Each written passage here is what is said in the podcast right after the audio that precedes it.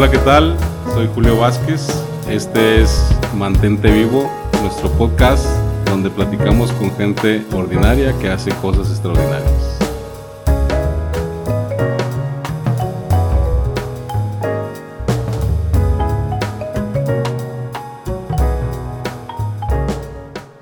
Hola, ¿qué tal? Bienvenidos a un episodio más de Mantente Vivo. Este, el día de hoy tenemos una invitada muy especial, hija de un legendario jugador de los Tigres de la Autónoma de Nuevo León.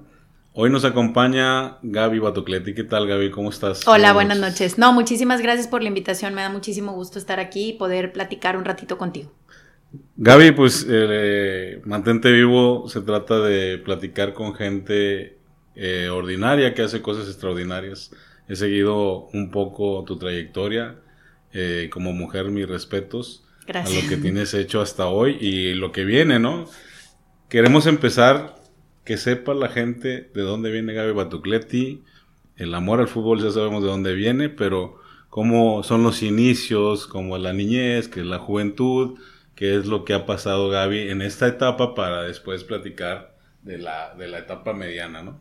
¿De dónde viene Gaby? Bueno, yo nací en el hospital La Conchita, mi papá ya estaba jugando aquí en, en Tigres, yo llego en el campeonato del 78, nadie me cree que yo traje esa copa, pero eh, yo nazco en enero del 78. Eh, como te comentaba, mi papá ya jugaba aquí. Eh, una infancia maravillosa con papás cariñosos, presentes, eh, exigentes, responsables. Entonces, eh, una infancia como la que mucha gente de mi generación añora mucho que nuestros hijos puedan vivirla porque es muy diferente a como le toca vivir a los niños hoy en día, ¿no? Totalmente. Era una etapa en la que a las 11 de la noche podíamos estar en la calle todavía jugando al voto, a las escondidas, este, al role que role. Y, y, tus papás estaban en la cochera jugando dominó con los vecinos y estaban los perros y los gatos y, y, ahora, bueno, no se puede ni salir a jugar a la, a la calle, ¿no? Ni a las 11, ni a las 8, ni a las 7, ni a las 6. este, entonces, una infancia muy maravillosa con una, con una gran hermana y compañera como, como es Marcela. Somos nada más dos, Marce y yo. Marce es del 7-5, yo soy del 7-8. Eh, un estudiante regular, no me gustaba mucho la escuela, vamos a ser sinceros, eh, pero no reprobaba, ¿no? Digo, pasaba con lo que, No, con dentro, lo que ameritaba. Dentro del promedio. Eh, en comparación con mi hermana que se graduaba con muy buenas calificaciones, que incluso la adelantaron un año por, porque ella terminaba y le hacía la, la tarea a los compañeros, entonces bueno, ahí, ahí no nos parecíamos mucho. Después, bueno, en prepa como que entré en una etapa rebelde, me toca repetir un semestre en prepa por ausencias, porque nos tocó en la época, yo, yo estuve en la preparatoria 7 de la Universidad Autónoma de Nuevo León, que no es una prepa fácil, este, y nos tocó cuando cambian el sistema modular, entonces teníamos que ir a clases incluso los sábados. ¿Quién iba a clases los sábados? Yo, por supuesto, no, hasta que me cacharon mis papás, ¿verdad? por supuesto, después, claro que tuve que ir. Entonces, este, bueno, repito, termino la preparatoria en la prepa 7, eh, estudio, inicio comunicaciones en la Universidad Autónoma de Nuevo León, después hubo un problema ahí con unos panfletos que publicaron en, en la imprenta de ahí, y digo, la verdad es que yo vivía en San Nicolás de los Garza, entonces me tenía que ir hasta Mederos. Ajá. Y cuando llegábamos no había clases. Trayecto entonces largo. buscábamos, bueno, buscamos una opción que nos quedara más cerca. Eh, para segundo semestre me, me, inscribo en el Instituto de Comunicación, Artes y Humanidades de Monterrey, que es el ICAM. Termino ahí mi carrera. Eh, eh, soy licenciada en Ciencias de la Comunicación, periodista, publicista, licenciada en Desarrollo Organizacional. Y ahora estoy estudiando el curso de entrenadora. Eh, ¿Por qué? Porque tiene que ver con lo que hago ahora, ¿no? Entonces, bueno, empecé, empecé mis servicios eh, en Televisa, después estuve eh, con Memo Martínez en TV Azteca, Fútbol a la Carta, estuve de co-conductora con él, con Memo Martínez, eh, estuve de comentarista en la XFB. Eh, en radio, entonces bueno, así empezamos, ¿no? Todo lo que es en los medios y obviamente pues tengo especialidad en periodismo deportivo, que es lo que me gusta a mí. En, todas estas etapas, este, hay una que en particular mencionaste que es la más bonita, que es la niñez, donde tú viste muy cobijada y muy, muy querida por tus padres. ¿Cómo era vivir un día de fútbol para ti con un protagonista? Es muy especial. Cómo vivía esa niña esos momentos. ¿Realmente había esa emoción porque el papá salía o después se vuelve una costumbre? ¿Cómo, cómo lo va llevando una persona que lo tiene tan cerca? Imagínate los 40 mil aficionados, pues emocionados por ver a sus ídolos. Uno de ellos es, tenía doble, este, ¿cómo te puedo decir? Significado para ti. Era un ídolo en la cancha, era el ídolo de tu papá. Sí, pero sabes qué? que cuando eres niño no dimensionas lo que era él. Incluso hoy a mis 42 años hay cosas de las que todavía me, sorprende mucho que mi papá hizo y que por ahí nosotros no lo sabíamos, ¿no? esto pasa después de que fallece. Y yo cuando, cuando pasa mi papá mejor vida, les dije a mis hijos, eh, a partir del día de mañana van a saber quién era su abuelito. Y y gracias a Dios la gente no ha reparado en muestras de cariño, en anécdotas, en historias. Entonces, yo cuando tenía esa edad no, no, no dimensionaba lo que era mi papá. Entonces, para mí era un papá normal. ¿Por qué? Porque me llevaba a la escuela, me recogía de la escuela, me llevaba a mis entrenamientos. Mi hermana y yo hacíamos gimnasia, practicábamos gimnasia me llevaba a la gimnasia, regresaba, hacía conmigo la tarea, sobre todo si eran dibujos, porque mi papá dibujaba muy bien, entonces si era una cuestión de dibujos y todo, era con mi papá. Y si era por ahí, de matemáticas también era con mi papá, era muy bueno para los números, muy rápido para pensar. Y si era por ahí geografía, historia, español, con mi mamá, que es maestra eh, graduada. Entonces, eh, para mí no era nada fuera de lo común sentarme con él a ver caricaturas. Nos encantaba Massinger Z, los Thundercats también los halcones galácticos, este, pero para nosotros era un día a día muy común, sobre todo porque él tampoco tenía esa personalidad de ser protagonista o, o, de nunca le gustaron los aplausos ni los reflectores, era una persona muy humilde, muy, muy de estar en su casa, entonces a lo mejor siento que eso tenía también mucho que ver en el que yo no dimensionaba que fuera famoso. Parte de, de mantente vivo es justamente platicar esas anécdotas y también mandar un mensaje a nuestros jóvenes, a la gente que viene detrás de nosotros. Y en ese mensaje acabas de tomar, acabas de decir algo tú muy, muy especial. No dimensionabas quién era tu papá por, por tu niñez y todo esto. Hay jóvenes hoy en día que no dimensionan quién, quién, tienen como papá, independientemente si es famoso o no es famoso. Digo, tú lo estás viviendo, tú tienes academias de fútbol también. Entonces, eh, juntar esos jóvenes, juntar esos valores que hoy tú tienes y, eh, con los cuales tú creciste, este, ¿qué nos podrías tú decir al momento de decir, wow, yo valoré a mi papá de una edad a tal edad?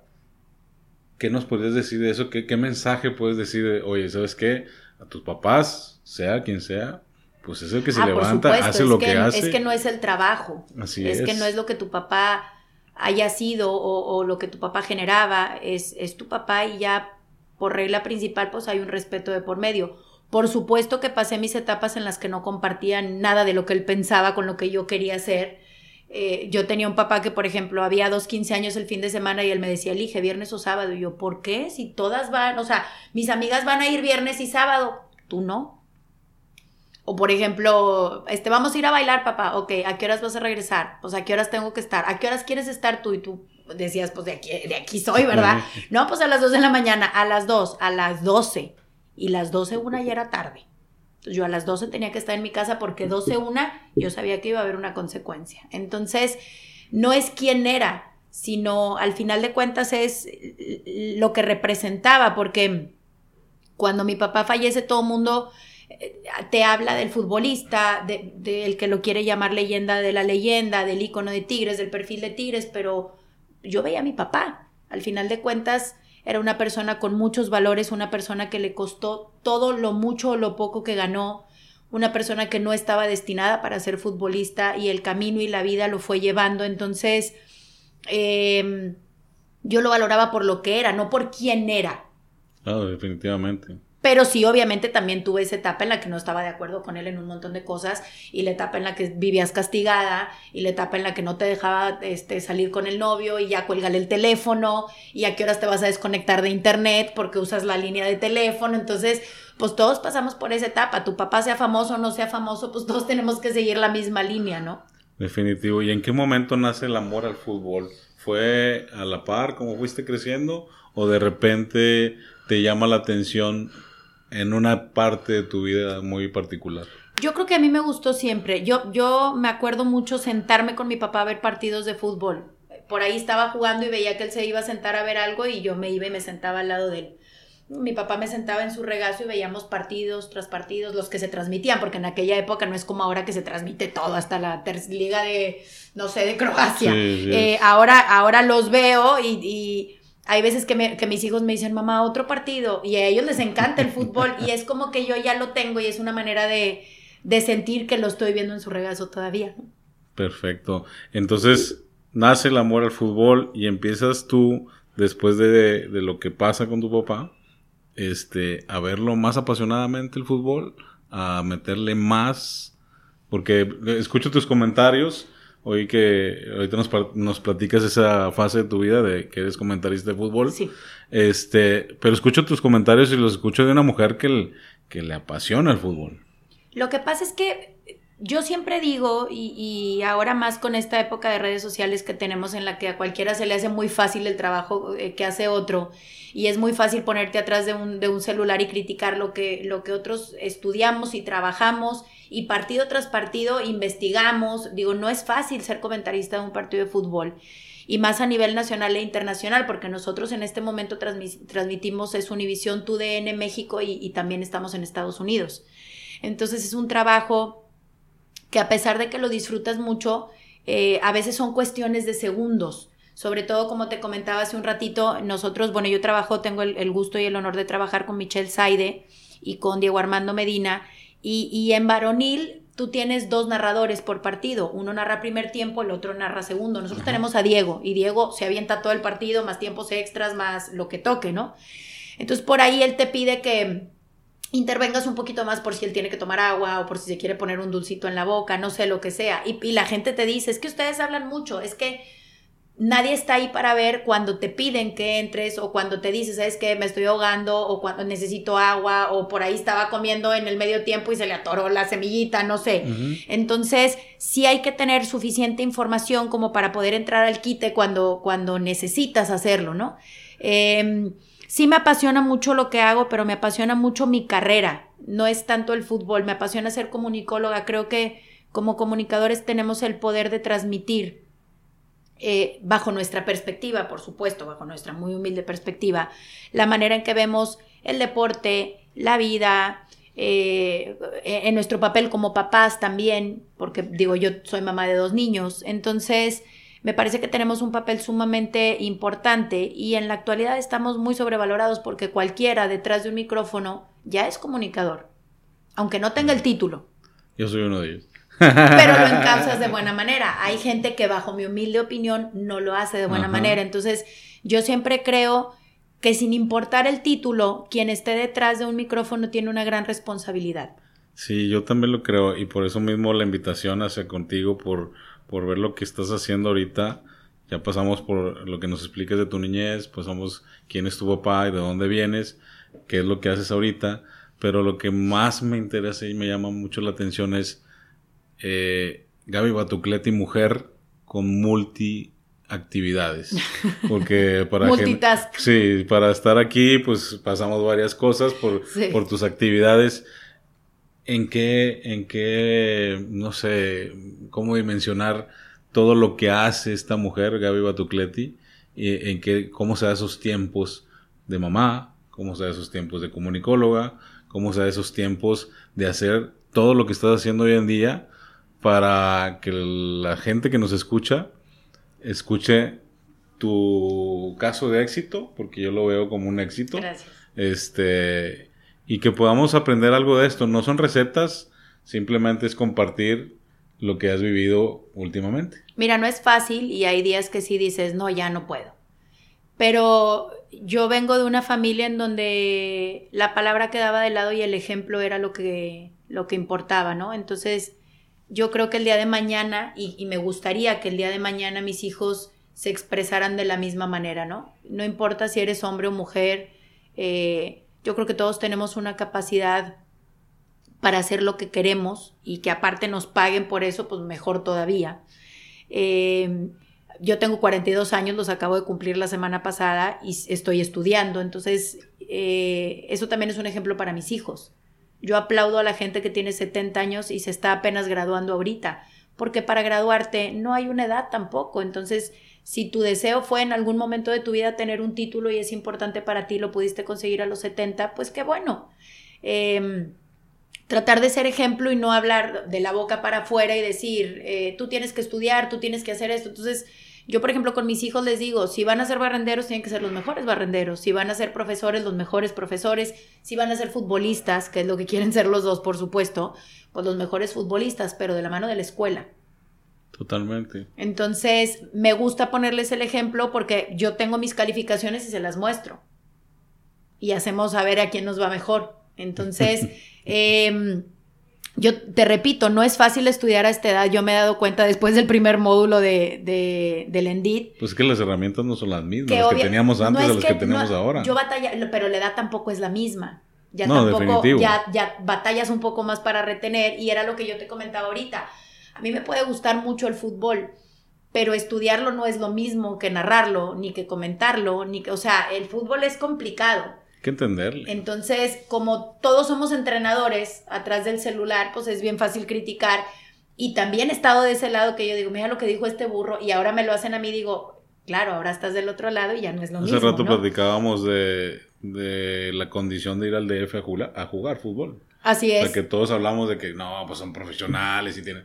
Pues sí, nada más que ve y jala aire allá. Eh, y a las 12 del mediodía. Justo, Lo, fíjate, yo los lunes estoy en el programa de fútbol Ciencia y Pasión en el canal 53 ahí en la Uni.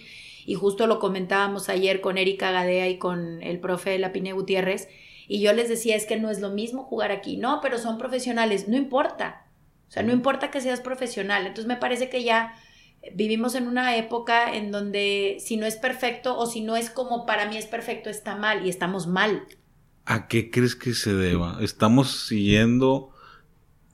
La gente no es auténtica porque estás persiguiendo a un a una figura que dice yo quiero ser como él. O sea, ¿por qué tanta la exigencia? ¿Sí me explico? O sea, tan fácil, más que todo. O sea, tú lo vives. Tú debes decir, oye, pues pues la niña no va a jugar igual que los hombres. ¿Estás de acuerdo? Porque hay muchos que dicen, no, hay unas que, juegan mejor. No, sí, no, definitivo, pero hay, tengo compañeros que dicen, no, es que es puro pelotazo. Oye, pues. El femenil es puro pelotazo, no sé qué partido vio. Entonces. Mira, yo lo que creo es que vivimos en una época en donde nos encanta comparar. O les encanta, a mí no me gusta comparar. Hay veces que no lo puedes evitar porque es parte de tu trabajo y lo tienes que hacer así. Yo creo y, esto es un consejo, que podemos disfrutar tanto el fútbol varonil como el femenil, hablando específicamente de fútbol, y no hay por qué compararlo. O sea, a mí me gusta ver una jugada varonil como disfruto ver una de fútbol femenil.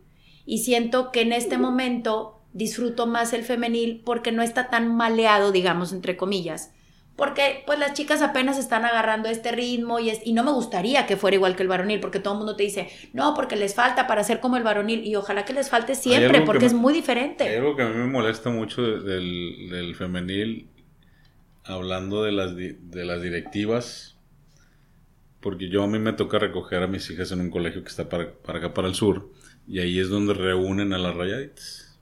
así. Ah, Entonces, digo yo, ¿por qué ese trato? O sea, ¿por qué?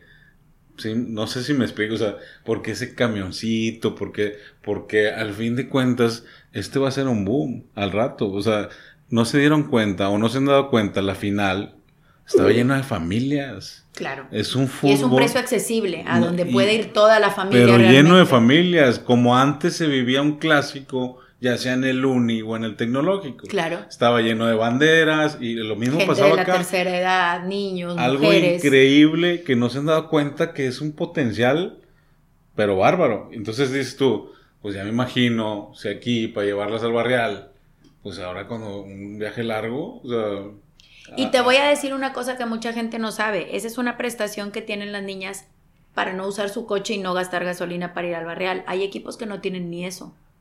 No, sí te lo creo, o sea, listo, pues estas son las dos instituciones más pudientes, unas de aquí. Pero, pero no porque sean pudientes implica que van a ser una gran inversión. Hay gente que todavía, y, y sí la hacen, ¿eh? Ojo, tanto Tigres como Rayados yo creo que son de las dos instituciones que desde el primer torneo se tomaron muy en serio esto del fútbol femenil. Eh, yo te puedo decir, sin nombrarte a los equipos, hay, hay, hay muchos equipos en la liga femenil donde las niñas no, no cobran más de 1.500 pesos, donde las tienen en casa club y no tienen comida. Está bárbaro. Y están las niñas entrenando y se desmayan. ¿Por qué? Porque no había para desayunar. Entonces, están tratando de cambiar eso de a poco y a mí me parece muy bien, pero en cuestión eh, en cuestión de rayados, pues también hubiera sido muy fácil decir, ah, pues ahí nos vemos a ver cómo llega cada quien. Hay unas que tienen carro, hay unas que no, porque este plantel de Tito Becerra hay muchas niñas chicas, o sea, hay niñas de 15, de 16, que obviamente por ahí no pues, manejan todavía. Los veo como unas básicas, ¿no? entonces, claro. O sea, llegas ahí. Entonces, eh, es, es, una prestación que les da el club y es una manera de que puedan llegar eh, a su lugar de entrenamiento sin Pero de alguna manera hay ingresos ah, por supuesto. o sea, ellos sí ganan de ahí y las muchachitas no. Pero bueno, nos desviamos un poquito de lo que es Gaby Batucleti. No importa. Este, Al final de cuentas, pues es todo de lo mismo, ¿no? Entonces, estábamos en cómo te sientes hoy como mamá, que es la parte difícil, que es la parte padre de ser mamá y qué esperas la parte difícil, yo creo que en todas las edades, y, tú que me acabas de comentar que eres papá también, en todas las edades nos toca toparnos con algo complicado en nuestros hijos. Yo tengo dos niños hombres, son, son hombres, ¿no? Eh, Gabriel tiene 11, Nahuel tiene 14. Uno es, uno es prepuberto y el otro ya está con un pie en un lado y el pie en el otro, ¿no? Es difícil a veces hacerles entender eh, los sacrificios que uno tiene que hacer, eh, lo que cuesta lo que cuesta pagar una escuela, lo que cuesta ponerles ropa, poner un techo en, sus cabezas, lo que cuesta que entiendan que, el, deporte no está peleado con el estudio y que si bien es cierto alguna cosa te va a pegar, lo más seguro es que si tengas una carrera que lo respalde, pues te va a poder sacar el doble de, el doble de posibilidades adelante. Em, ser mamá es tan difícil como lo quieras hacer. Yo pienso que si tú tienes el tiempo, eh, como hacía mi papá conmigo, de sentarte en el regazo a tus hijos o de sentarte un mano a mano con tus hijos y platicar, no hay algún tema o alguna cosa de la que no puedas platicar y no importa si es el papá con el niño o la mamá con la niña o yo de mis hijos, eh, con mis hijos te puedo decir que prácticamente hablamos de todo. El tema, la duda que tengan, yo siempre les he dicho, prefiero que si tienen duda hablen conmigo y no se malinformen en otro lado, ¿no? Entonces, eh, eso es lo que siento que falta últimamente en estas generaciones. Vivimos en un mundo que va tan deprisa y, con, las redes sociales a veces a los niños les llega información que no están listos para procesar. Y si tú como papá no estás ahí para decir, a ver, déjame te explico, así no son las cosas, es por acá, no es por allá, o bueno, dale por allá y cuando te topes me vas a hacer caso y era por acá. Porque al final del día los queremos tener en una burbuja, pero cuando salen al mundo real ahí es cuando empieza el problema. Entonces, me parece que tenemos que estar como papás muy al pendientes para darles un poquito de lo que es un golpe de realidad y para cuidarlos al mismo tiempo. Entonces, es encontrar ese balance es un poquito complicado. Sí, porque también somos muy sobreprotectores. Entonces, Hay de todo. Yo creo que vemos de todo. Sí, eh, eh, por los casos que han pasado últimamente de cuestiones de, de lo que pasó en Torreón, ayer me pasó un tema ahí en la preparatoria de mis hijas, corremos al instante, hacemos que, algo que se hace en una red social sea casi casi verdad. Totalmente. Y, cuando te das cuenta que ya no son tantas las verdades en, redes sociales. No, sobre todo en algunas. Ah, yo creo que hay, yo tengo muy identificado, al menos yo, a Twitter le creo el 80%. O más bien no le creo el 80%, al revés. No le creo el 80%. ¿Por qué? Porque cualquiera puede subir cualquier barbaridad hay una amenaza de bomba no sé dónde y de repente pasas y estás todas las patrullas allá afuera y no pasa nada.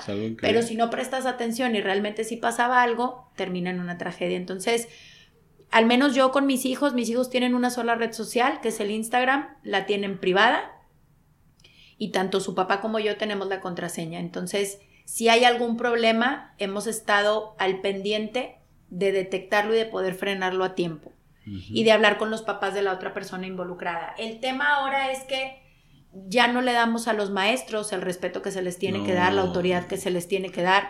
Yo el otro día hablaba con la maestra de mi hijo el de secundaria y, me, le di hubo un problemita con una compañera y le digo, ¿cómo ves? Citamos a la mamá y me dijo, mira Gaby, em, pues los papás de esta niña no están tan al pendientes como tú.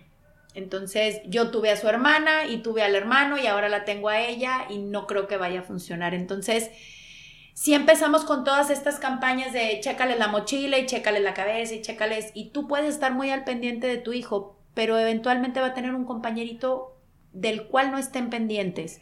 Y ahí va a ser un problema. A lo mejor los chicos estos de Torreón tenían papás pendientes, pero ya con uno que no tenía padres presentes o familia presente, Pero se da por todo lo que en tragedia, ven, ¿no? Se da por todo lo que ven, porque por ejemplo en nuestra, yo soy casi de tu edad, soy dos años mayor, pero, Pero ahí estamos más o menos. pero sí, pero yo no había, yo no, me voy para atrás y digo, es esto, o sea, ese, es- son las redes. es el porque- uso desmedido. Yo Sí. no te digo que no las usen. Hay cosas... Porque teníamos en nuestra etapa, perdóname que te interrumpa, es, No, no, había, ya había los maldosos. Los, ah, siempre los hubo. Ver, desmadrosos. bullying siempre pero hubo, no el le- malandro siempre Sí, hubo. o sea, yo- a mí me decían el cabezón. O sea, imagínate, y, y era un bullying tremendo. Pero mi mamá no me agarraba la mano y me decía, a ver, ¿quiénes son? No, es- digo, eso es lo que iba, eh, con, por ejemplo, eh, tú decías, es que yo jugaba en el parque allá, mi papá estaba acá. O sea, no estaba tan al pendiente. Y eh, no te vayas a caer. Y, digo, porque me toca estar en ese círculo de Claro. mamás que dicen, eh, no, no, no, no, no. Hay de todo, hay mamás muy sobreprotectoras y hay mamás a las que realmente no es crítica. A lo mejor ellas por cuestión de trabajo, a lo mejor a ellas les tocó vivir en un entorno así y por eso son así como mamás. No es, no es crítica, cada quien vivimos conforme a lo que vimos en nuestro hogar y tomamos las cosas que nos gustan y las tratamos de retransmitir. Cada quien lo vive y lo hace a su manera. Yo lo que sí siento es que es el uso desmedido y la, la mm, aplastante información que hay y que a lo mejor los niños no tendrían que conocerla, ¿no? Hay, ejemplo- hay edades y ya no ya no se filtra nada. Tú me dices, este, ¿están rayaditos? Eh, ¿Entrenando uno de tus hijos? Nahuel sí, en Ah, bueno. 2005. Tú has de vivir ahí junto con las escuelitas de todo. Sí, por supuesto. Pero yo he Y sabido, el de, más chico está en Tigres. yo he sabido de niños luchones. O sea, de niños que llegan solos con sus, Sí. con sus tachones y vienen ellos y Después son, de tomar y son, tres metros, cuatro autobuses. y son aplicados y son los primeros que están ahí. Y dices tú, oye, entonces sí es, no está perdido el asunto. No y sí, porque tiene mucho que ver. Yo, por ejemplo, yo hago mucho hincapié con mis hijos y a mí me toca, por ejemplo, nosotros tenemos una, una rola, son cinco niños, nos rolamos cinco papás para ir al barrial, porque si no todos los días entre el trabajo de ellos y el mío, pues es complicado. Entonces, bueno, encontramos la manera de, armar la rola. Pero hay compañeritos de Nahuel que llegan eh, eh, eh, en camión y el camión te deja sobre la carretera nacional y ellos tienen que caminar hasta el barrial. Entonces yo siempre les digo, valoren, pero les digo a todos, eh, no nada más al mío, valoren porque ustedes tienen quien venga y los deje en la puerta y quien los recoge en la puerta. Pero ese niño a lo mejor no lo vas a escuchar, es, qué hueva hoy. No, ese güey va. Lo que pasa es que ahí volvemos a lo mismo, él está acostumbrado así, es su entorno y él sabe que eso es lo que le toca.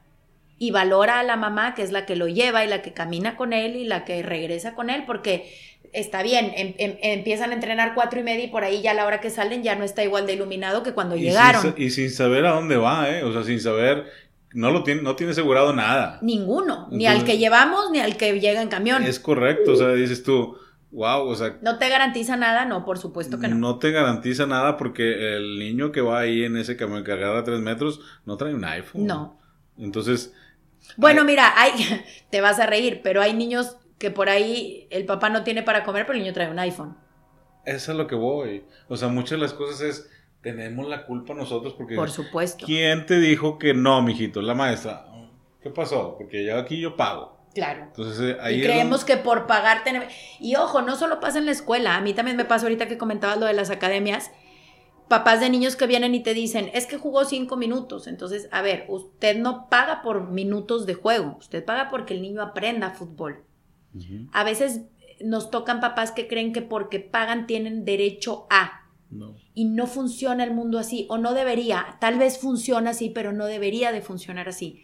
Eh, lo que les damos a los niños de ejemplo es, no te esfuerces, no importa, tu papá va y lo arregla. eh, o ponemos una lanita de más y lo conseguimos, o tu tío trabaja o conoce a fulanito de tal, entonces tú entras.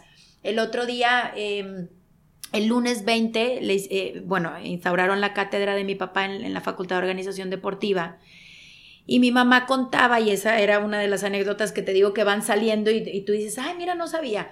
Cuando mi papá estaba en Racing, eh, lo mandan a Lanús, si no me equivoco, no me acuerdo si era Lanús o, Unión, eh, porque metieron a jugar al hijo de un político. Entonces, pues Batocleti va para afuera porque va a entrar el hijo del político. Y la vida es así, la vida no es justa.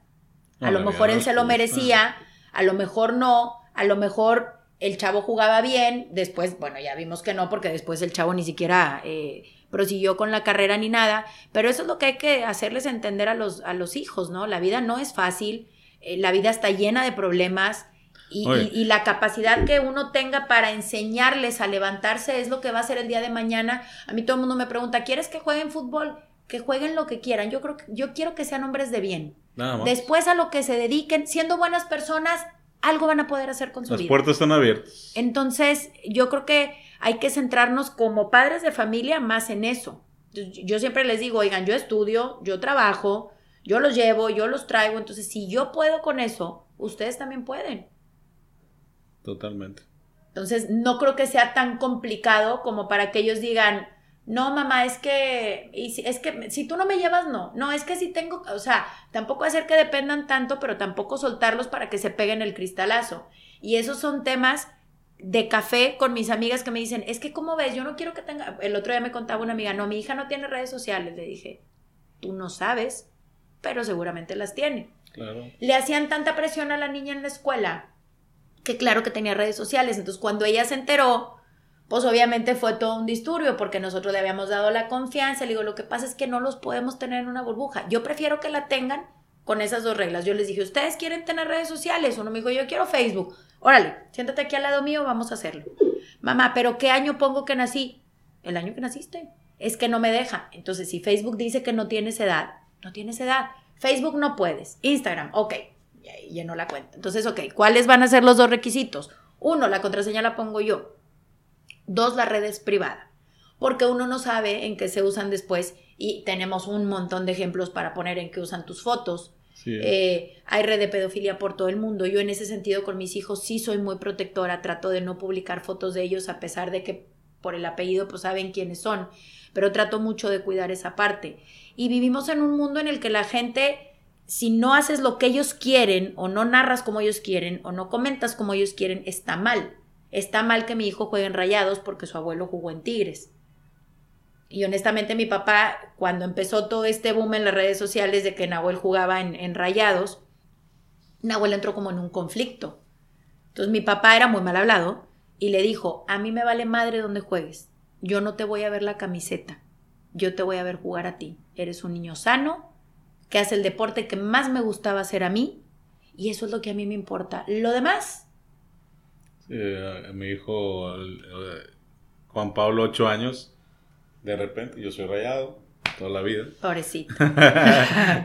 Llega Juan Pablo con una camisa de tigres que le regaló mi compadre Luis Martínez, que le mando salud. Y dice, soy tigre. Bien inteligente, Luis. Le dije, compadre, mi hijo, pues te puede hacer lo que quiera. Claro. Y este, y los tigres, y yo la quiero el número uno de Nahuel, y una gorra. ¿Quieres ir al estadio? Se me queda viendo. Sí, yo te llevo. O sea, eso es lo que queremos, que ellos sean felices claro. y que, que tengan poder de decisión. Que eso es lo que nos falta ahora, estamos decidiendo nosotros por ellos en muchas cosas también. Y, y ahí, lamentablemente, les, les quitamos o, o los inhabilitamos para tener esa capacidad de decisión que en esta época tienen que tener. Sí, hay cosas en las que podemos ayudar, pero no podemos tenerlos, insisto, en una burbuja porque eventualmente cuando la burbuja se reviente y salgan al mundo, los incapacitamos de por vida para resolver. Y si ahorita siendo niños no les damos las armas para resolver los problemas, van a ser adultos muy conflictuados. Sí, pues decía el comediante José Luis Agar, este, los de ahora, los niños no pueden cruzar una calle de una colonia privada. Claro. Y es verdad, uno se ríe. tú la cruzabas Constitución dominando Te causa mucha risa, pero lamentablemente es una realidad y es triste. Sí, muy triste. Estamos siendo niños inútiles. O sea, lo mandas a la tienda y ya se tardó cinco minutos y dices, ya voy. Y de repente te das cuenta que pues nada más jala una caja, entonces está la fila eterna. Y tú dices, bueno, ok, está bien. pero no te vas hasta la tienda a buscarlo. Ya viste que está bien, regrésate y dale a él la confianza y la capacidad de poder resolver. Somos, somos eso. Pasas por una, por, por Félix Gómez, está la prepa 1 ahí. Ajá. Tantos jóvenes sueltos, caminando en el metro. Y nosotros, en mi caso, yo los llevo a la puerta de la preparatoria. Entonces, empiezas a crear justamente eso de yo no hago nada si no me llevas. Claro, la, dependencia de, la que hablamos. La dependencia totalmente. Pues como mamá, ahí la llevas. Muchas gracias, espero que sí. Ahí vamos. Y, nunca te, y nunca te dijeron, cuando tengas los tuyos, ¿vas a entender? Ah, por supuesto. ¿A quién no, a quién no nos van a... y, y ya la aplicamos nosotros también. Cuando tú tengas los claro. Esas frases yo creo que eso sí es algo que no pasa de... ¿Qué entendiste de esa frase? o sea, ¿en qué eh, momento te la dijeron ahora que tú ya estás... En el momento que tú hacías qué? Yo era bastante traviesa, pero nunca fui grosera, como siento que hay muchos niños en la actualidad, porque yo tengo muchas amigas que el huerquito está rompiendo todo el cuarto y fulanito, no, te voy a pegar, me voy a parar. Yo, yo, gracias a Dios, tengo todavía la, la fortuna de poder controlarlos con la vista. Y el otro día me dice una amiga, güey, ¿cómo le haces? Porque lo que les digo que voy a hacer se los prometo. Ellos saben que si yo me paro, es pellizco nalgada. Entonces, volteo y los veo y ya le dice el chico al grande o viceversa, mamá ya nos vio feo, mejor ya no. Pero tengo amigas que están, hasta que un día le dices a una, güey, ¿te paras tú o, me paro yo? Porque ya le dijiste 50 veces, el batillo ya rompió todo el cuarto, ya, o sea, entonces yo siento que hacernos un poquito más responsables por ahí de los niños, porque al final de cuentas luego el, el que cae mal es el niño. Y ya no lo quieres invitar a ningún lado porque pues el niño es grosero. Yo dentro de todas mis travesuras, que te repito, era una niña bastante traviesa, tengo dos descalabradas, este, era bastante, bastante inquieta, jamás le contesté a mis papás. Yo recuerdo, mi, recuerdo que nos haya pegado mi papá una nalgada una vez a mi hermana y a mí porque nos estábamos peleando y no queríamos cerrar la regadera. Entonces ya nos habían dicho que la cerráramos y ellos seguíamos jugando. Entonces mi papá entró, cerró la regadera y mira, una nalgada para cada uno, mojada y con la mano del pelado te la regalo. Y mi mamá creo que también una o dos veces. Éramos niñas bastante entendidas. Y yo, por ejemplo, cuando tuve a Gabriela, el chiquito mío que era tremendo, mi papá me decía, este, este va a hacer que pagues todas las que me hiciste sufrir a mí. Entonces, lo entendemos ya cuando somos grandes. Yo, por ejemplo, se los digo hoy a mis hijos, yo sé que ahorita para ti no significa nada que yo te diga que cuando seas grande me vas a entender pero cuando seas grande y a lo mejor yo ya no esté aquí, te vas a acordar. Y a nosotros nuestros papás nos decían lo mismo. Cuando tú tengas a los tuyos, tú los educas como tú quieres. Cuando tú seas grande vas a entender. Cuando y si es cierto, eso es algo que a pesar de que las generaciones pasan y de que el mundo avanza en cuanto a tecnología, en cuanto a redes sociales, eso es algo que sigue vigente porque nadie escarmienta en, en ojo ajeno, lo tienes que vivir. Entonces, yo por eso digo que no incapacitemos a nuestros hijos, que, dejemos que se topen y que se corten y que se descalabren y que pues les toca, porque no va a haber otra manera de aprender. Tiene que pasar. Y que sobre todo que los hagamos responsables de lo que hagan, porque ahorita es muy, muy latente. No, mi hijo no fue. No, ellos no fueron. ¿Y después qué pasa?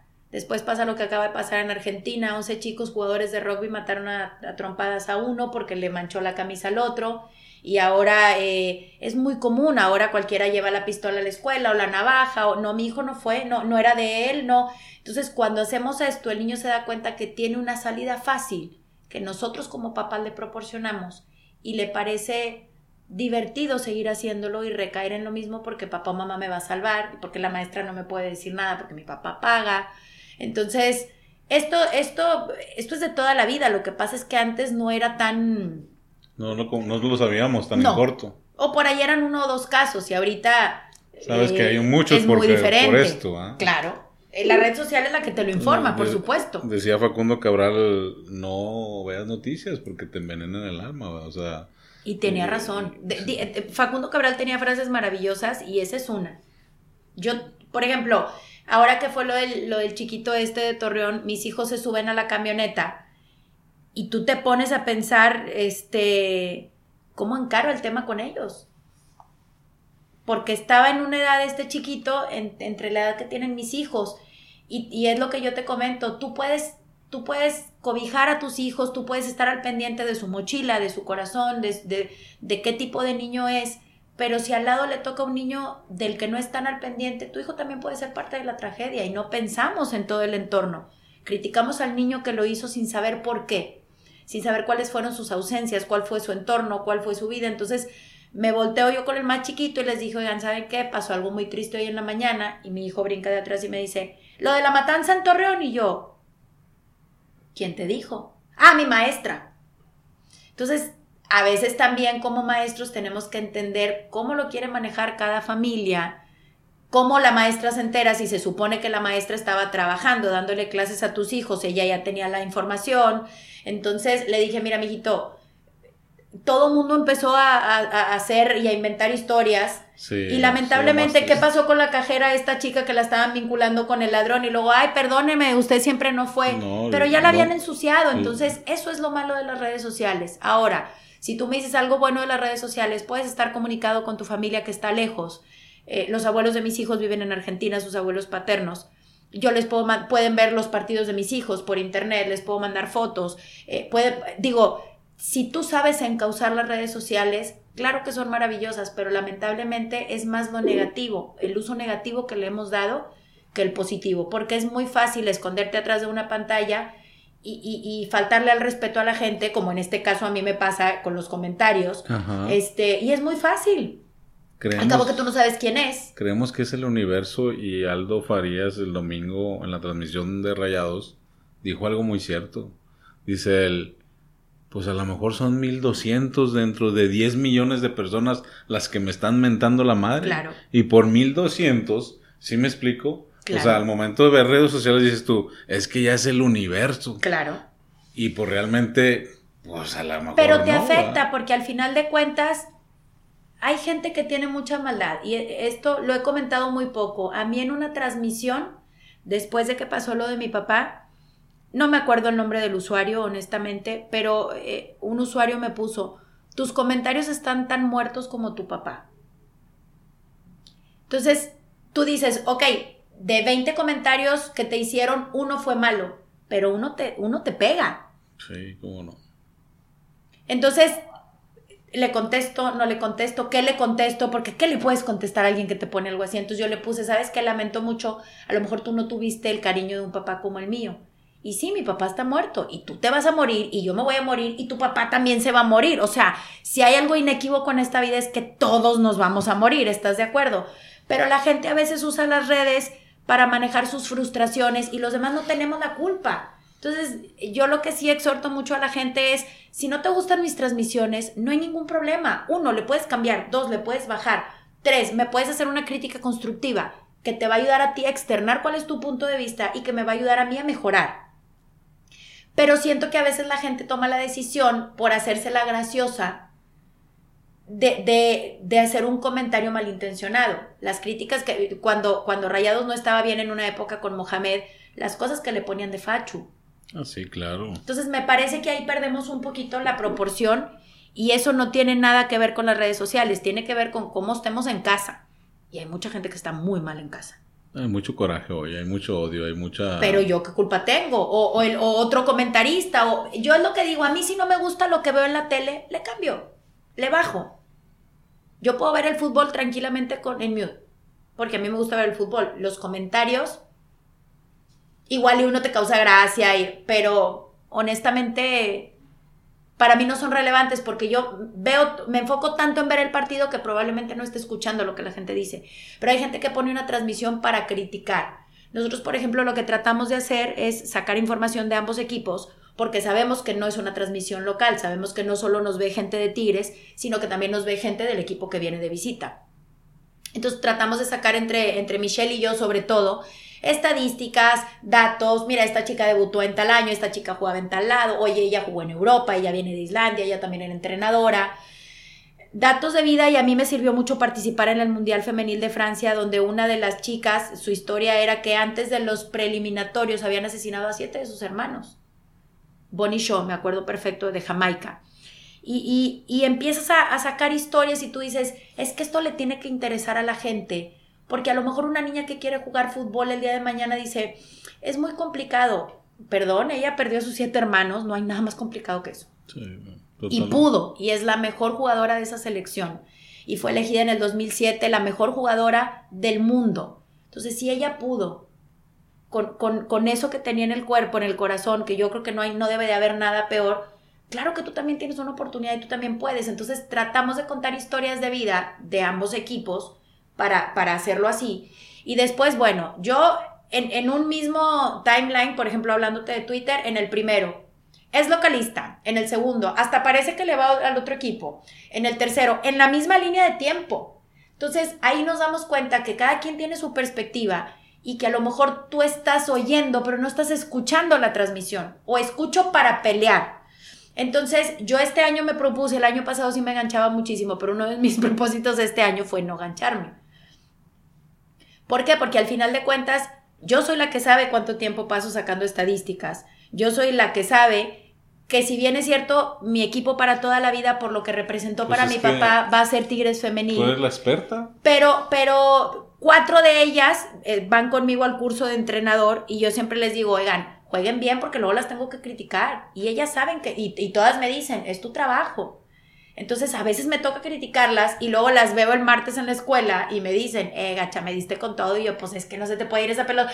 Pero bien, ¿me entiendes? Y la gente no lo puede ver. No, no porque haya un cariño de por medio, yo voy a dejar de lado mi profesión y mi trabajo al no criticarlas. Al contrario, yo siento que si a veces la gente me dice, es que parece que ni les va, es porque, claro que les estoy haciendo una crítica a mi perspectiva, a mi manera de ver el fútbol, que a lo mejor dista mucho de la tuya, pero es una crítica para mí, ¿no? Em, yo, por ejemplo, hablo mucho de, de, todos los movimientos que hace Medina. Me pone otro comentarista que es compañero de profesión es que ella nada más critica el trabajo de Medina. No, yo no critico el trabajo de Medina. A mí no me gusta cómo juegan y no puedo entender cómo jornada tras jornada seguimos cambiando y cambiando y cambiando y no encontramos un once. No lo justifico y también menciono que los llamados a selección y las lesiones han tenido mucho que ver, pero no es nada personal, ni en contra de ellas, ni en contra del otro equipo, ni en contra de... Pero es mi manera de ver el fútbol. Yo veo el fútbol así, desde la panza de mi mamá, me sentaba arriba de un señor que me lo enseñó así, y, y, lo que yo sé de fútbol, y yo sé que se oye muy feo, pero lo mamé en mi casa. Y esa es mi manera de ver el fútbol. Y no es una crítica, es como yo lo veo. A lo mejor tú no piensas igual, y a lo mejor tú tienes razón y yo no.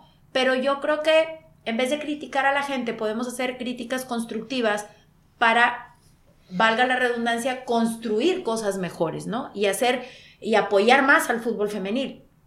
Pero no atacando ni a las jugadoras, ni a la gente, ni a no, no, no, ahorita es muy fácil destruir. Por supuesto, es mucho, aparte construir cuesta mucho trabajo, entonces construir cuesta mucho destruir, es muy fácil. ¿En qué etapa de tu carrera profesional te encuentras ahorita? ¿Cómo te sientes? A mí me gustaría hacer más cosas todavía y estoy buscando hacer más cosas todavía. Eh, estoy tratando de buscar un curso eh, para empezar a transmitir también los partidos. Si bien es cierto, yo fui la primera mujer en transmitir un partido en México, y esto fue porque Memo Martínez, nosotros trabajábamos en la FB del fútbol, este, Memo no llega y me habla, y yo soy muy puntual. Me habla Memo y me dice, no voy a llegar. me dice, no voy a llegar, entonces te tienes que arrancar tú. Y le dije, yo no sé transmitir. Y me dijo, ¿cuál es el problema? Digo, vas a decir lo que estás viendo. Se tardó yo creo que 10 minutos que fueron los más largos de toda mi vida. Y después, bueno, por supuesto, él continuó, continuó con la transmisión. Pero a veces los límites nos los ponemos nosotros, ¿no? Eso es lo que también hay que romper un poquito el tabú. ¿En qué parte de mi vida estoy? No sé. Como creyente yo creo que Dios sabe en qué etapa estoy y lo que vendrá más adelante. Por el, por el momento estoy disfrutando mucho lo que hago y disfruto mucho que mis hijos lo puedan, lo puedan ver, que mi mamá lo pueda ver, me gustó mucho poder trabajar con mi papá. A lo último también en Zona Tigre me tocó estar ahí con ellos y disfrutaba muchísimo porque nosotros siempre estábamos de acuerdo y, Rudy y, Juan Carlos Díaz, no, pero ustedes se ponen de acuerdo en la casa. No, realmente hacíamos el comentario y coincidíamos. ¿Por qué? Porque repito lo mismo, pues es de donde lo aprendiste. Entonces hay muchas cosas en las que coincidíamos y ya a lo último me decían, no, yo creo, y yo, pues tú sabes más, pero a mí tal, a mí tal parado me hubiera gustado más y mi papá, pues sí, pero no, bueno, si lo piensas, o yo por, o, yo por ahí le daba la razón a él o él a mí, entonces yo, no es tanto lo que aprendiste de fútbol, sino el tiempo que tu papá dedicó para estar contigo. Tú, por ejemplo, ahorita comentabas, le dije a mi hijo, ¿quieres ir al estadio? ¿Quieres es, y, tu hijo no se va a acordar de que fue contigo al estadio, se va a acordar de que compartía tiempo contigo, donde a lo mejor no se va a acordar. Yo me acuerdo que mm, yo siempre les digo a los niños de la academia cuando pierden algún, más bien a los papás, porque los niños ya saben más o menos cuál es mi mentalidad, ¿no? Perdimos un, un torneo aquí en Monterrey y los papás histéricos porque con esa categoría ganábamos todo. Entonces mi papá agarró a los niños y tengo el video, de hecho me, me, salió hace poquito en mis recuerdos de Facebook, que para eso sirve para atormentar a uno. Entonces mi papá agarra a los niños y les dice, bueno, ¿quién se murió? Pues los niños llorando, ya sabrás, todo un drama. Nadie. Son niños sanos, son niños que pueden hacer un deporte. Aquí no se murió nadie, nos hoy nos ha tocado festejar y ahora nos toca llorar y no pasa nada. Entonces, a mí me toca hablar con los papás y yo siempre les digo a los papás, yo en ese entonces tenía en ese torneo yo creo que tenía como 38 años más o menos, porque me acuerdo que les dije, yo tengo 38 años y sé que como gimnasta gané muchas cosas. Y también sé que perdí muchas cosas, pero de lo único que me acuerdo es de que mis papás siempre estaban ahí conmigo y es de lo único que se van a acordar sus hijos. No se van a acordar cuántos, cuántos torneos ganaron o cuántos perdieron, se van a acordar que ustedes estaban ahí con ellos. Entonces yo creo que hay que poner nuevamente insistimos, ¿no? Las cosas en una balanza y pensar qué es lo importante para tu hijo. El trofeo en la vitrina o la presencia de papá o de mamá alentándonos, no para criticarnos ni para decirnos cómo jugar, qué hicimos mal cuando apenas terminó el partido o para enfrascarnos en una pelea con el con la otra porra o con el árbitro o porque no nos damos cuenta, pero nuestros hijos siempre nos están viendo y siempre ven cómo nos comportamos. Cuando nosotros pensamos que no nos están viendo, estamos totalmente equivocados. Yo creo que tus academias también, pues me imagino que el enfoque es formar seres humanos. Totalmente, es formativo. y sí se los hacemos saber a los papás. Podemos ganar o podemos perder, pero estamos formando niños. Entonces, creo que en pro de hacer eso, y, queremos hacerlo aquí en, en Monterrey también, es que el papá entienda esa filosofía. Nosotros tenemos un reglamento de papás, yo, yo he dado baja, de baja a papás. Y le digo a la mamá, tu marido ya no puede venir, puedes venir tú con el niño, él ya no puede entrar, hasta que entienda. Y hemos ayudado a muchos niños, muchos papás. Yo me acuerdo mucho de un papá en Guadalajara porque la primera academia se abrió allá. Y él eh, en el primer año que cumplimos, y me acuerdo, se llama Helio, el papá, y dijo, yo conocí a mi hijo cuando empezó a jugar fútbol aquí, porque yo no tenía una relación con mi hijo. Pero cuando me empezó a invitar a los partidos y cuando empecé a venir y cuando lo empecé a ver jugar, entonces yo conozco a mi hijo gracias a, entonces esas son las cosas que al final de cuentas nos podemos llevar, la satisfacción de haber ayudado a un niño a tener una mejor relación con su papá, la satisfacción de un niño que por ahí no tiene un papá presente, pero tiene un profe que se preocupa por el niño, no por el jugador, por el niño, que siento que por ahí actualmente faltan muchos entrenadores así. Y, y, creo que es importante tomarnos el tiempo, ¿no? De, de, ser parte de la vida del niño y de dejar esa huella el día de mañana, que se acuerden de ti como profe con mucho cariño, me parece que también es una... Es mucho más importante que lo que puedas aprender futbolísticamente. Sí, totalmente. Yo creo que en el, en el área profesional, pues ya, ya me, me mencionaste dónde estás ahorita, te faltan cosas por hacer. Yo creo que siempre, siempre a todos nos faltan cosas por hacer, ¿no? Y pues ahora esto se llama mantente vivo y hay que entrar en, lo sentimental. Ok. ¿Cómo has acompañado esta parte de la ausencia física? Te digo porque mi papá fallece a los 55. Yo tenía 29 años. Y pues a 15 años de su partida hay un hueco enorme. Totalmente. ¿Tú cómo lo has acompañado? ¿Cómo, cómo vives con él? ¿Cómo vives, cómo vives ese duelo? Porque hay veces, hoy te veo muy fuerte, tú eres, tú traes... Hasta pues, que tocas este tema. al fin de cuentas, tú traes en la sangre eso, porque él era un capi, ¿verdad? Era en la cancha, ¿verdad? Y, y me imagino que en la casa lo dejó. Pero, este, eso de a veces me veo contigo porque a veces es acá en la esquina, yo lloro y me desahogo y luego empiezo, yo, yo soy Gaby, ¿verdad? Yo aquí ando. Pero existe ese hueco y ese que, que, no lo llena nada, porque al fin de cuentas era nuestro amigo, era nuestro compañero, andábamos en todas partes juntos, compartimos muchas cosas juntos. Hoy, ¿cómo, ¿cómo sobrellevas esa ausencia física? Porque él te acompaña en todos lados. vives un día a la vez. No hay otra manera de, de superar una pérdida tan grande porque mi papá, aparte de ser mi papá, era mi mejor amigo también.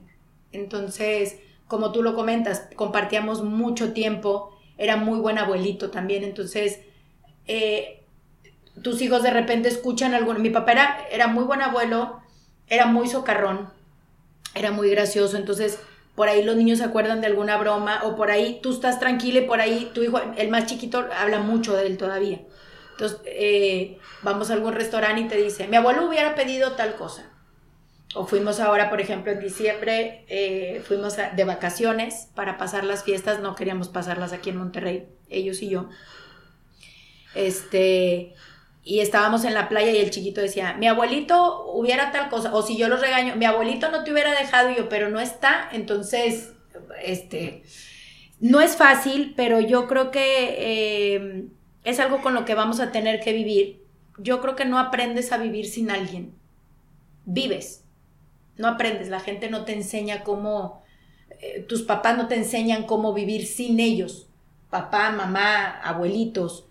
La pérdida de mi papá, para mí, no sé si para mi hermana también, fue lo más cercano a una tragedia, porque ¿qué pasa? Nosotros toda nuestra vida estuvimos lejos de la familia, toda la familia está en Argentina. Entonces te decían, oye, se murió tu tío tal y tú, pues qué mala onda, pero pues yo no lo conocía tanto. Entonces, pues sí, le lloras tantito, ah, de tu tío, pues sí, pero... Entonces, cuando pasa esto de mi papá, que fue algo repentino, porque si bien es cierto, el cáncer estaba diagnosticado, estaba bastante controlado, eh, no, no fue fácil y no es fácil, porque, como dice mi mamá, empiezas a sentir la presencia de la ausencia. Pero eh, yo tengo la tranquilidad de que sé que cumplió en lo laboral con todo lo que quiso, en lo familiar con todo lo que quiso.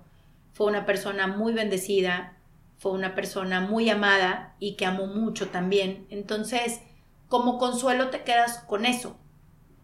De que nos va a hacer falta, pues nos va a hacer falta toda la vida, todos los días, cuando necesitas un consejo, cuando sientes que de repente la vida te carga mucho la mano, dices, híjole, es que si él estuviera aquí sería más fácil entonces, eh, sí es complicado, pero yo lo vivo un día a la vez. Es como, es como cuando tienes un vicio y es un día a la vez. Yo creo que la ausencia de la gente también la vives un día a la vez. Pues Gaby, en Mantente Vivo siempre terminamos con dos, con dos preguntas. Y Qué una, nervios. una de ellas, pues es algo simple. ¿Qué te mantiene viva al día de hoy? Mis hijos mis hijos y, el estar cerca de mi mamá para estar apoyándola, para mí en este momento son lo más importante. Y mi hermana, eh, a la distancia, porque mi hermana vive en Estados Unidos, la familia, en resumen la familia, la familia es lo que hace eh, eh, que uno, a pesar de que no tenga ganas de levantarse un día, pues tú dices, híjole, me están viendo dos niños y me tengo que levantar, aunque no quiera, aunque extrañe, aunque quiera llorar, aunque diga, ya no quiero saber nada pues, tus hijos, tus hijos son tu motor y es lo más importante. Y obviamente pues va ligada a la familia alrededor de todos ellos, ¿no? Y si le tuvieras que agradecer algo a Gaby Batucletti, ¿qué le agradecerías? Ay, qué caray. Si le tuviera que agradecer algo a Gaby Batucletti. Eh, qué pregunta tan difícil. Nunca, fíjate, nunca se me hubiera ocurrido una pregunta así. Por eso me voy a tardar un poquito. Pero yo creo que eh, le agradecería las ganas de salir adelante y de no darse por vencida a pesar de, de, de, este año tan complicado que acaba de pasar en muchos aspectos. Le agradecería que no se dé por vencida, le agradecería que quiera seguir siendo un ejemplo para sus hijos. Eh, yo creo que básicamente sería eso, porque no creo, eh, es muy difícil y, eso está mal también, que no sepamos como seres humanos darnos el mérito. Pero es muy difícil cuando te hacen una pregunta así y te das cuenta hasta que realmente te la hacen, el que no valores lo que haces todos los días para levantarte y para salir adelante y para echarle ganas. Entonces, creo que sería eso, ¿no? Agradecerme el, el, a pesar de tanto golpe, eh, no, no, darme por vencida en lo laboral, en lo familiar, en, en lo emocional, porque obviamente cuando, cuando alguien que tú amas tanto eh, fallece, pues se descontrolan muchas, eh, muchas... Los cimientos muchas etapas de, claro, muchos, muchos aspectos, no etapas, muchos aspectos de tu vida. Entonces, si tuviera que elegir una, yo creo que sería esa. Ojo, por ahí puedo pensar en dos horas otra respuesta más inteligente o más, o más padre, pero en este momento se me ocurriría, se me ocurriría esa, ¿no? Yo creo que eh, está bueno dejar como tarea el hecho de todos los días acostarnos y decir, bueno, ¿qué me gustó de lo que hice hoy?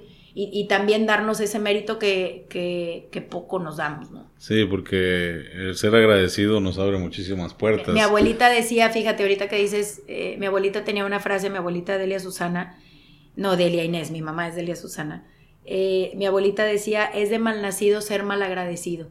Es correcto. Y yo creo que es una realidad, a veces se nos olvida a quienes ayudamos, se les olvida, y quien nos ayudó también lo olvidamos. Entonces yo creo que si queremos empezar a cambiar el mundo, tenemos que empezar por, por formar hijos más agradecidos. Pues Gaby, muchísimas gracias por haber dado tu tiempo, ¿verdad? Sabemos que, que lo tienes complicado, que está pequeñito, pero pues quiero decirte que no te conocía personalmente, me da mucho gusto conocerte. Muchas gracias. Igualmente. Este, tienes una fortaleza muy grande, eres una eres una líder en lo que estás haciendo. Gracias. Y si de algo sirve un consejo de hace 15 años que te platicaba lo mío, pues es que, que en cada cosa que tú veas que tu papá se representa es porque no se ha ido. Él sigue, eh, sigue aquí contigo, te acompaña en todos lados y pues ojalá que todo esto lo sepamos llevar con inteligencia, que lo sepamos llevar emocionalmente hasta donde queremos que llegue y sabemos que un día pues vamos a estar con ellos. ¿no? no, definitivo, y al final del día yo creo que también el hecho de hacer cosas bajo el ejemplo que nos dejaron es una manera de rendirles tributo y eso también me parece muy importante, el hecho de que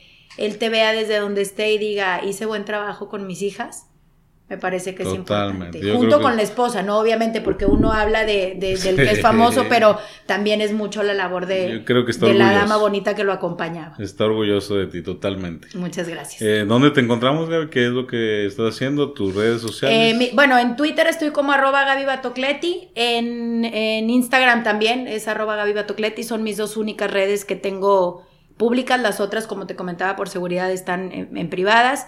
Eh, los lunes estoy en el programa Fútbol, Ciencia y Pasión cuando no tengo transmisión de femenil. Este, los jueves estoy en un proyecto que se llama Ya siéntese señora, que es un poquito la parodia de esto. Eh, que hace años el hombre decía que la mujer no podía opinar de fútbol, entonces bueno, por eso se, se hace este programa. Nosotros entramos en la temporada 2, ya vamos por la tercera, estoy junto con Ileana Salgado, que también es, es, una periodista muy reconocida aquí en Nuevo León, y con Sandra Esquivel, que es hija del negro Esquivel. Ese es por Facebook Live. Entonces se busca ahí todos los jueves a las 8 de la noche. A veces hay invitados, este, hay premios. Digo, la verdad es que está, está muy padre el concepto y estamos viendo la oportunidad de entrar eh, nuevamente en radio, así que bueno, si hay algún otro proyecto o algo, pues ahí lo estaremos comunicando por nuestras redes pues Muchísimas gracias, ya saben dónde encontrar a Gaby y por favor sigan Ya Siéntese Señor. Muchísimas gracias. Está bueno. Muchísimas gracias a ustedes por la invitación y un saludo muy grande para todos los, los que nos escuchan. Gracias, nos vemos en el próximo episodio de Mantente.